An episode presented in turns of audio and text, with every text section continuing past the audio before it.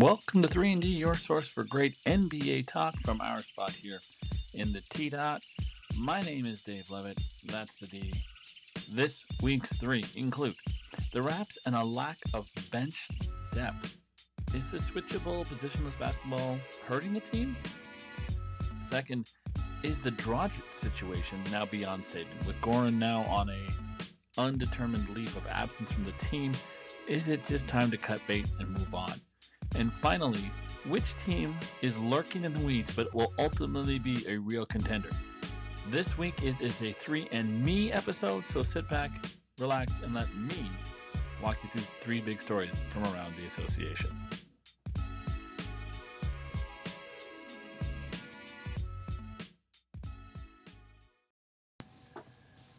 Well, as we said off the top of the show, this is a 3 and me episode, so you get me talking to me. No, and it's really great though. I, I'm happy to do this one because these are some of the things that have been itching my brain, uh, and I wanted to sort of just get them out. So here we go. The first topic I want to talk about, of course, is the Raptors and their home record, but specifically something we've noticed in the last couple of games, which is the lack of true depth on this team. So the Raptors starting five, typical starting five, is Precious Achiuwa in the five, Precious or Khem um, it seems like if Khem is healthy, he'll probably take over the, that center spot and have Precious play against backups, which, given per- Precious' performance this year, is probably right on brand. Um, he has been up and down. Um, he's been inconsistent. Well, I think it's the word that coaches like to say, but let's just be honest.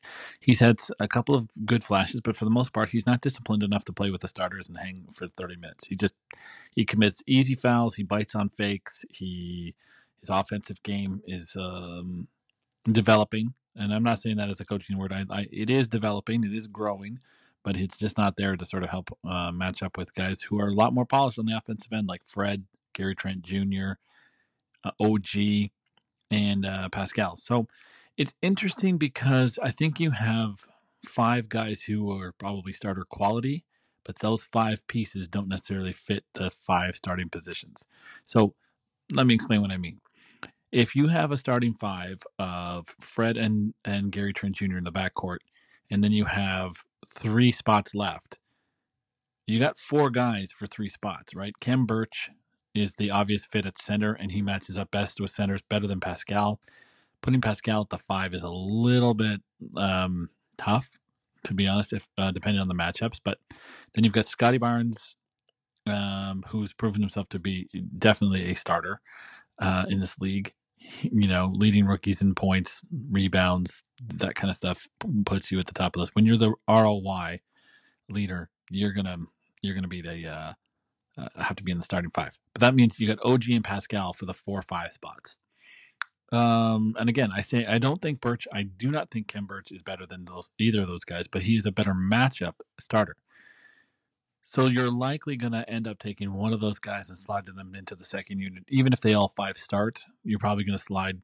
I'm guessing you probably slide a Scottie or a or a Gary Trent down into the second unit um, and have them anchor that because they can do. I mean, Scottie can kind of play backup point guard as well, which also re- gets into the point of the positionless basketball. The team has constructed really, really wants to be uh, a bunch of, as our, our, friend Harrison Chu calls it, a bunch of long boys, six nine long boys. Um, realistically, the only people who have set positions are guys like Khem Birch, Precious Achiuwa as your as your five men, and uh, Malachi Flynn has to play point because we've seen that Malachi without the ball is not Malachi that you want necessarily on uh, on your team because he's not he's not Fred VanVleet. As much as we like to, you know, make those comparisons and really, you know, he's good defensively. He's a little undersized. He can guard ones. But Fred is a better offensive player without the ball. Fred has basically played the last couple of seasons as a two guard um, opposite Kyle Lowry. And so Malachi Flynn, I think everyone was like, oh, he'll just slide in and do that job. It's not as easy, you know, and I think you have to have a skill set that Malachi is best better as a with the ball in his hands, making decisions, running off screens, taking three point shots. It's not his game yet. It's just not his game yet. But when I talk about the when we talk about the bench, we have to talk about, you know, who's coming in. So obviously one of Khem or Precious, that's that's your big guy, or either one of them, to be honest, coming in. Where does that leave Chris Boucher? Chris Boucher is a guy who he, he won a G League MVP, he won a G League um, Defensive Player of the Year. In the championship run, he showed a little flash. You know, the season that was the pandemic season that was cut short uh, with the bubble, he showed real flair. And then last season, he kind of showed, I think, his ceiling, which is that he's an energy guy. He's good on the weak side defense. He can block a shot here or there. And when he's on, he can shoot the three pretty well. The problem is, that's it when he's on. When he's off, when he's not there, it's just not there for him. And that's a problem for this team because Chris Boucher was expected to sort of give backup minutes and then compete with those guys. But I think realistically, Chris Boucher is going to has played himself into a position where he's kind of out of the loop, especially if you're going for this positionless basketball, especially if you're going to, you know, have guys switches all the time. Chris Boucher cannot guard smaller players. He can't. It's it's proven. He cannot be left out on the perimeter to lock down a ball handler on a switch. And if I'm a team and he's on the floor, I'm targeting him on switches all day long because he just can't handle that stuff without committing fouls. And if your back line of defense is Precious Achiuwa in those situations, then you know you've got two guys who really are easy to get into foul trouble. Just plain and simple. Um, I'm not saying Precious Achiuwa is worse than Khem Birch or or a, a, a, lesser basketball player.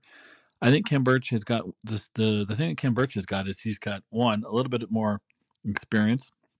He's been playing organized basketball longer. He's been playing the NBA basketball longer, and he just knows his role. I think Precious is still trying to show that he's got more to his game, and that's fine. Um, if that's where the Raptors want to go in terms of their their situation it, it's like, listen, we're going to develop him, and we don't care about W's. But as long as you have Fred VanVleet and Pascal Siakam who are in their prime, I think you're going to need that. So then we go down to the next position, which is you know like the the the the mushy middle, the non the non point guards, right? And then you got a lot of guys competing for minutes, but not a lot of guys who are necessarily great producers. Svi Mykhailiuk was uh, a revelation to Raptor fans, but if you watch Svi Mykhailiuk when he played in Detroit or when he played last year with Oklahoma City, you know that he can get streaky and he can kind of shoot the the ball and, and get some play. You know, I think that's why the Raptors like him. I think that's why a lot of fans were like, "Oh, okay, this guy's pretty good." But Svi Mykhailiuk is not a volume scorer. He's not a microwave scorer. He's not a come in and I'm going to generate all this offense myself he gets his shots in the in the flow of things, and if he's you know if he's a third look on on an on an offensive set, he can probably do okay. Third or fourth look, he's he's okay. When we saw when he started, he's he's not. He's a nice player. He's he's fine, but he's you know, and is he upgrade over DeAndre Bembry, who he basically replaced? I would argue, yeah, with this fit with this team, but if you're counting on Svi Mykhailiuk to come in and, and microwave some points for you and get you going when the starters are down, you're in trouble. Same thing with Yuta. Yuta Watanabe has grown as a legend around here in Toronto, but let's be fair. Yuta Watanabe's energy um, and hustle is is his calling card. It's not his big contributions in terms of the offensive side. It's his defensive contributions, his switchability, and the fact that this guy has a motor that just doesn't quit. I, lo- I love Yuta. I, I do. But again, if Yuta Watanabe is playing 25 minutes a night as a key reserve on your team – are you really a, a, a, a playoff and deep playoff run contender? I don't think so. I just don't. So the question I asked off the top was: Is switch, switchable positionless approach hurting the bench? I think role. I don't think the problem. Sorry, let me be clear. I don't think that positionless basketball is a problem. I don't think that you know a bunch of guys who can switch and play two or three or four positions is a problem at all. I think role definition is lacking on this team a young team needs roles. They need to know when they're going in. They need to know what their expectations are. And you almost need to simplify the playbook. It's like when you put in your backup quarterback in football. You need to make sure that you have a simple, fairly, you know, easy approach and you and guys know what they're expected to do. Because if you're expected to be like, okay, we want you to be able to play point guard, shooting guard, small forward all at the same time and be able to switch off and play on the on the offensive end be able to you know know the responsibilities of all three of those positions. That's a lot for a lot of young guys who may not have had a you know a ton. I'm thinking about our rookies and our guys like Malachi played a couple years in college and has got one year pro under his belt. Precious has got one year pro under his belt and had played one year college basketball. Like these are this is not a lot of, of time, not a lot of organized ball. Um even Scottie Barnes, you know, for all of our high IQ, high basketball IQ talk about him, Scottie Barnes still has trouble as well with this as well, and that's that's to be expected. It's a young team. It's a bunch of young guys, but by having this positionless switch around, uh, this is what we want to do. This is high level stuff, and I'm just not seeing. And I think we're all seeing that the the the team needs a little bit more role definition and a little bit more. This is what you do. This is when you come in. A little more set stuff, which I know is antithetical to Nick Nurse and his creative style I mean, there's room for creativity, but sometimes you need to have lines. You know, sometimes you need to have a border, and I think these guys, these players, really need it. Now, your starting unit, Gary Trent, is also a young guy, but he's figured out how to play his position really well, and he also knows his role. His role is to come in and shoot that ball. He is a scorer, and on the defensive end, he's a pass who shoots the gap and, and interrupts passing lanes. So, I like a lot of the players on the team. I think that there's um, obviously a maturation that has to come, but I also think it, that'll, that maturation will only come when they have a little bit more clear definition of roles. I didn't talk about Dalano Banton. I didn't talk about um now I'm blanking. Uh Isaac Bonga. You know, those guys those guys are gonna get their spots. Banton's obviously gonna get a bit more run. Um, because I think he's just a little further advanced than Bonga at this point. But you know, utilizing Dalano Banton in that and that long switchable body, you know, long arm switchable body, switchable position, he's he's going to be good. But he's example of what this team has, which is a bunch of guys who are eager, and a bunch of guys who are, you know, I think very coachable. They look like they're they're they're picking things up, but at the same time, it's just role definition. He clearly likes being a point guard. When he's not a ball handler, Banton has a little bit of more tendency to just fade, right? Um, and maybe that's just the, the, the youth in them in them, and they haven't had to play that, right? Like Banton has been a ball hand, primary ball handler probably for a long time. Uh, Malachi, same thing. So when they have to play off the ball a bit and do a little the other things, we can't see them fade. They got to go in and do those other those other pieces. Speaking of guys who have faded away, let's go to topic number two, which is uh, Goran Dragic, the situation with him it was announced, in case um, you may have missed it, he it was announced that he was taken indefinitely from the team, and he has full support of the organization behind him. Um, no further information was given. None of no further information is required. Goran Dragic is no longer with the, the Toronto Raptors for the time being. Uh, it's a personal situation, and um, we all wish him well and whatever thing is going on there. However, this is the more, most important part of the question for in terms of the fans and the Raptors. Is this situation beyond saving now? Like Goran Dragic started off his situation after he got dealt here by saying to the Slovenian papers that he's got higher ambitions, so much so that the Raptors broadcast um, partners at Sportsnet use that line in a promo, like um, that they have that the Raptors have higher ambitions, you know, than just competing.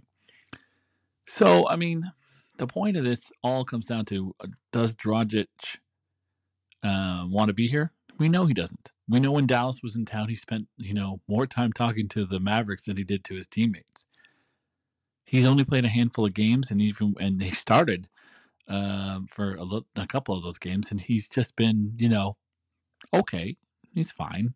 But uh, dude, going back to my previous point about the about the bench problems, if you had a committed Goran Dragic and a guy who could fully, you know, here, then I think he would be um, a, a, a boon to that bench. He would give that second unit someone to organize around. But he doesn't want to be here. And they don't really want him here. It's clear that he doesn't have a role on this team. So what are we doing? What like I'm not here to sit here and and and throw shade just to throw shade, and I'm certainly not here to throw um, uh, information one way or another. Uh, but ultimately, he's uh, he's not long for this team, and he shouldn't have been here in the first place. They should have found a way to reroute him. They should have found a way to move him on to, to Dallas. And when a guy doesn't want to be on the team and makes it clear that he doesn't want to be on the team, you can dress it up all you want. Oh, I was misquoted. Oh, I didn't mean what I said. Oh, blah, blah, blah, blah, blah, blah, blah. Quite frankly, it doesn't matter. You don't want to be part of this team. The team doesn't really have a need for you or or a role for you. So what are we doing here, guys? What are we doing here? Now, I do think they're going to hold on to him. Uh, it's coming up. This episode will drop on Tuesday the 7th of December, which is about just over a week from the NBA trade uh, floodgates opening. And I don't think they're going to see hundreds of deals, not, not, not but as of December 15th, for those um, who don't know, uh, all contracts uh, are tradable, even the contracts that were signed in the offseason. So rookies can be dealt.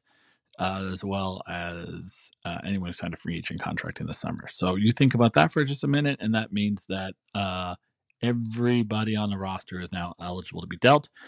And with the lack of um, no trade clauses in the NBA, uh, I don't even know if LeBron has one. I think maybe he has one. I know Kobe did back in the day, but maybe LeBron still has one. I'm not sure. But basically, anybody can be dealt for anybody uh, as of December 15th. And it's clear that Dallas needs a little spark as well. Dallas is sitting uh, in the middle of the pack uh, of the Western Conference. Not a great spot for them. They um, they've had trouble with Luka keeping him on the court. He's had uh, some injury help. Uh, sorry, injuries, uh, and he needs some help. Um, I think Jalen Brunson is a really good pick, but I think if they have their choice, they'd like a little bit more experience. You know, I mean, ideally, like they'd like to keep Jalen Brunson and have Goran Dragic, and then you can roll out, you know, all kinds of different um, uh, small guard sets um, for Dallas and match and create a bit of matchup problems. But I would look at Dallas and I would say, look, they want to take Dragic in, but I don't know if they love the 19 million. They're clearly they're they're waiting for the buyout. There's not an easy way to retain salary in the NBA. In fact, it's not it's not a thing you can do, but you can um, mitigate and spread things around. But in terms of uh, three way trades and getting guys to move contracts and things like that straight up, I think if you if if you're the Raptors, you're you have an open roster spot. You're at 14 after the Sam Dekker thing, and now you've got two, so you can do a two for one. And I think they're really looking at Dwight Powell, the local kid, who can come back and be part of the the the team and the promotion, and the fabric of all that. And then I also think that you're going to hear a lot of talk about a guy named Moses Brown. Moses Brown is a big bodied center and again, basically, what you do is you'd come in and bring him in to uh, give Precious some, some, run. You know, give him a, some, a little bit of competition. I do think that ultimately Precious Achiuwa's role on this team will be a bench player. I don't think he's a starter. Um, Moses Brown might be the same thing. Um, but you know, you're just collecting assets at this point. and if you can get rid of Dragic and get something for him, great. Uh, I earlier talk was that it would be like Jalen Brunson and a couple other guys and all lined up, but you're not getting Jalen Brunson for a guy who's not even on your team, who doesn't even play. You're just not. So Dwight Powell, I think, is someone that Dallas is not looking to move, but I don't think they're they're against it. And Moses Brown isn't even playing anymore, so you know, again, why not maximize assets to get a guy like Dragic if you can? That's if a trade even goes down at all because the real possibility is that the rap is that They'll negotiate. Dragic will say he's earning 19. He'll take uh, the equivalent of a 10 million dollar or 11 million dollar payout. You know, his salary plus his other things. So, you know, that's just the way that goes. So, um, so long story short, uh, I do think that uh, Dragic is not long for this team, and quite frankly, I think they kind of messed it up anyway. So let's move on to the final topic of this episode. Um, which team is lurking in the weeds, kind of in the middle of the pack, looking like they could be a real, real contender? Um, yeah, let's take a look at the standings, shall we? So when when we take a look at the the Western Conference of the NBA, which has always sort of been the dominant. We look at the Suns and the Warriors, and I don't think anyone thought the Warriors were going to be this good. The Suns, right back where they're at. The Jazz look pretty good. Memphis is surprising for at the four spot, but I mean, they, I think they're going to come back down to earth. Uh, I don't see the Grizzlies as the fourth best team in the West. I just don't. Uh, another surprising team is the Timberwolves. I think they really do have a shot at the playoffs this year, which is crazy. Um, you you've heard me refer to the Golden Girl, I mean the Lakers uh, before, but I think the team that's sitting there that's surprising. Um, it's three and ten in its last, three and seven in its last ten games. Although they did beat my beloved New York Knicks yesterday, it's those Denver Nuggets. I think the Denver Nuggets team, as uh, as con- currently constituted, yeah, they lost Michael Porter, and I think that's going to be a problem. I do. But if you can get him on LTIR and you can kind of get some kind of cap exemption so you can get absorb a salary, I think they'll they're going to do it because they're going to push their chips in. When you have Nikola Jokic, you got Jamal Murray who's still off, but I think we'll be back a little later on. You've invested in Aaron Gordon. Um, you know, your team is not young by you know they're not old, but they're not the youngest team. I mean, you've got Austin Rivers and Monte Morris and JaMychal Green, and these guys are guys are all who are you know, not necessarily the youngest guys, you're going to want to push your chips in. And I think that Denver, especially if Jamal Murray comes back this season, I think I think that Denver's a team that's you know you're not going to want to play against and mat, uh, trying to match up with. The other team, I really, really, I mean, look, I'm going to go a little biased here, uh, completely, completely biased. I still think the New York Knicks are going to be a better team than they've shown this year. Right now, they're 11 and 12. They're like a game better than the Raptors and uh, and all the doom and gloom around the Raptors. But ultimately, I think the New York Knicks are going to figure it out for two reasons. One, Thibs doesn't lose; he just doesn't. Every time he goes somewhere, he he wins. Um, and it's not just a short term thing, although that is uh, more his style. It's uh, you know he burns bright and fades away. But if you look at the team like the teams that are above them, do you think that the Hawks are that much better than them? No. The Sixers probably when they figure out this this uh, damn Ben Simmons situation. Uh, Daryl Morey, FYI, you need to go and get this trade done now because if you don't, you're going to submarine a season that doesn't need to be. You have a good team in Philly. I like Philly. The Hornets, I think the Hornets are legit. I think they are right where they should be, around that eight, seven, eight spot. We're on the Celtics. I do think that they're a really good team. They're a very entertaining team. Um, and then the Cavs are 13 and 10. I think they've the Cavs have overproduced, especially given the injury to um, uh, Sexton. Um, I do think that they they're a good team. They're better than we thought. They're well coached for sure. But if you know Evan Mobley, Lauri Markkanen, Ricky Rubio, this is you know Jarrett Allen. Like this is such a mishmash of, of, of pieces that I just don't see how it all works. Um, they have way too many power forwards, um, and not nearly enough um, true scorers. So, especially with Sexton out, I I don't see Cleveland holding up like this. Um, I think the Bulls are legit. So, on my pick in the Eastern Conference is the New York Knicks. I do think that they're better than the Celtics. I do think that they're better than Cleveland. I do think that they are right there with the Hornets in terms of being able to because the here's the thing: the Hornets don't play defense. They're very fun up and down team, but they haven't figured out the defensive side of things. Um, it's clear that they want to be Warriors esque, you know, in their heyday.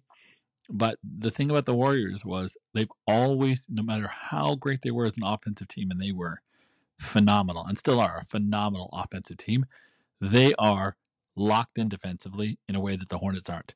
So I think once the Knicks figured out, and let's be honest, I also have a feeling with all those contracts that the way the Knicks have, have um, constructed their their roster, they're primed for whoever's next. Kemba Walker is obviously going to be dealt. Uh, he's out of the rotation. He's done. They can move on for it. That's fine. Um, but guys like Mitchell Robinson, Manuel Quickley, even Evan Fournier, who's signed to a longer, bigger, bigger number, um, it's very easy to move. Kevin Knox is clearly someone I think that uh, a rebuilding team will take a take a flyer on. So I mean, I could see the New York Knicks going trying to get like a Terrence Ross for Kevin's Kevin Knox. Kevin Knox and something will get you will get you Terrence Ross.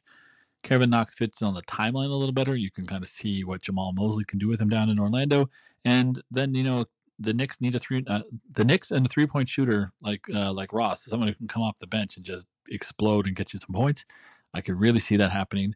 And that's not just wishful Knicks thinking. That's that's me thinking like logically. So I have the Knicks and the Rockets as two teams that are are definitely lurking around are going to be a lot more uh, in the mix when we talk about this again down the line. Uh, we're we are in December though, so I do want to give out uh, a couple of little gifts. Uh, first, uh, let's give um, let's give the Indiana Pacers a little love. Yeah, they're three and seven in their last uh, ten. Uh, Rick Carlisle hasn't quite figured everything out, but the Pacers do not look like they are as bad as they were at the beginning of the season. They didn't look as disorganized. I think they just had to get used to the system. And if you tell me that Sabonis or Miles Turner is going to be dealt and they're going to get a haul for it, I think you're going to see a Washington like um, uh, addition by subtraction there. I don't think you have to hit a home run and get Miles Turner for you know another superstar because Miles Turner doesn't get you a superstar.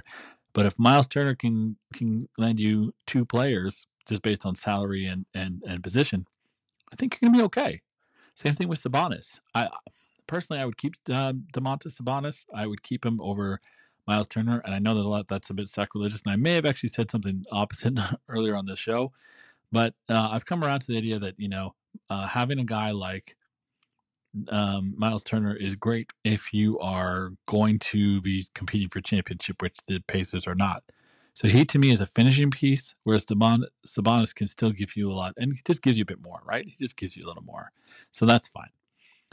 Um, so I got to give up, you know, a gift to them, a little congratulations, and then the Western Conference. Let's, you know, let's just give it up to our guys in uh, Memphis. Uh, you know, Ja Morant went down, had that injury. They still keep rolling. They came in had a big, big win here in Toronto. Um, Dillon Brooks, the local kid, showed out, um, which is great. And I actually think this is the year that the Grizzlies finally get sort of seen and heard as a team that a lot of us on League Pass were like, "Oh, yeah, this is a good team. This is, this, is, this could be good. This, this, team could be could be um, something to watch." Ja Morant, obviously, the human highlight. Um, underrated, most underrated move of the offseason has to go to them picking up Steven Adams and getting rid of Valanciunas. Valanciunas is the better offensive player, maybe even the better um, overall player, but he wasn't the best fit with this team because a guy like him is really effective when he gets the ball and is able to operate a little bit in the low post.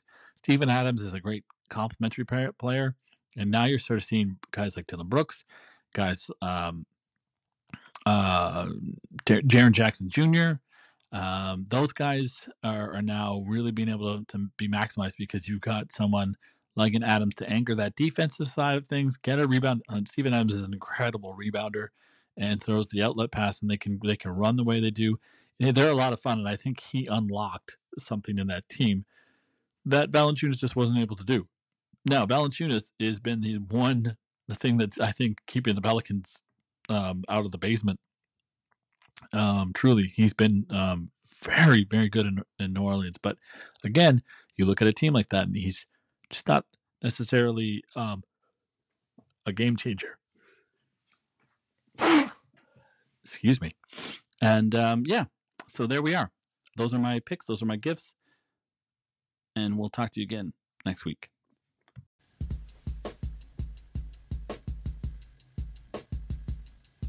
Well, that's the show for this week. Thank you so much to all of you, the listeners, for tuning in. If you like the show and you want to follow us, subscribe, whatever, you can do that on wherever you get your podcasts. Spotify is a great spot for that.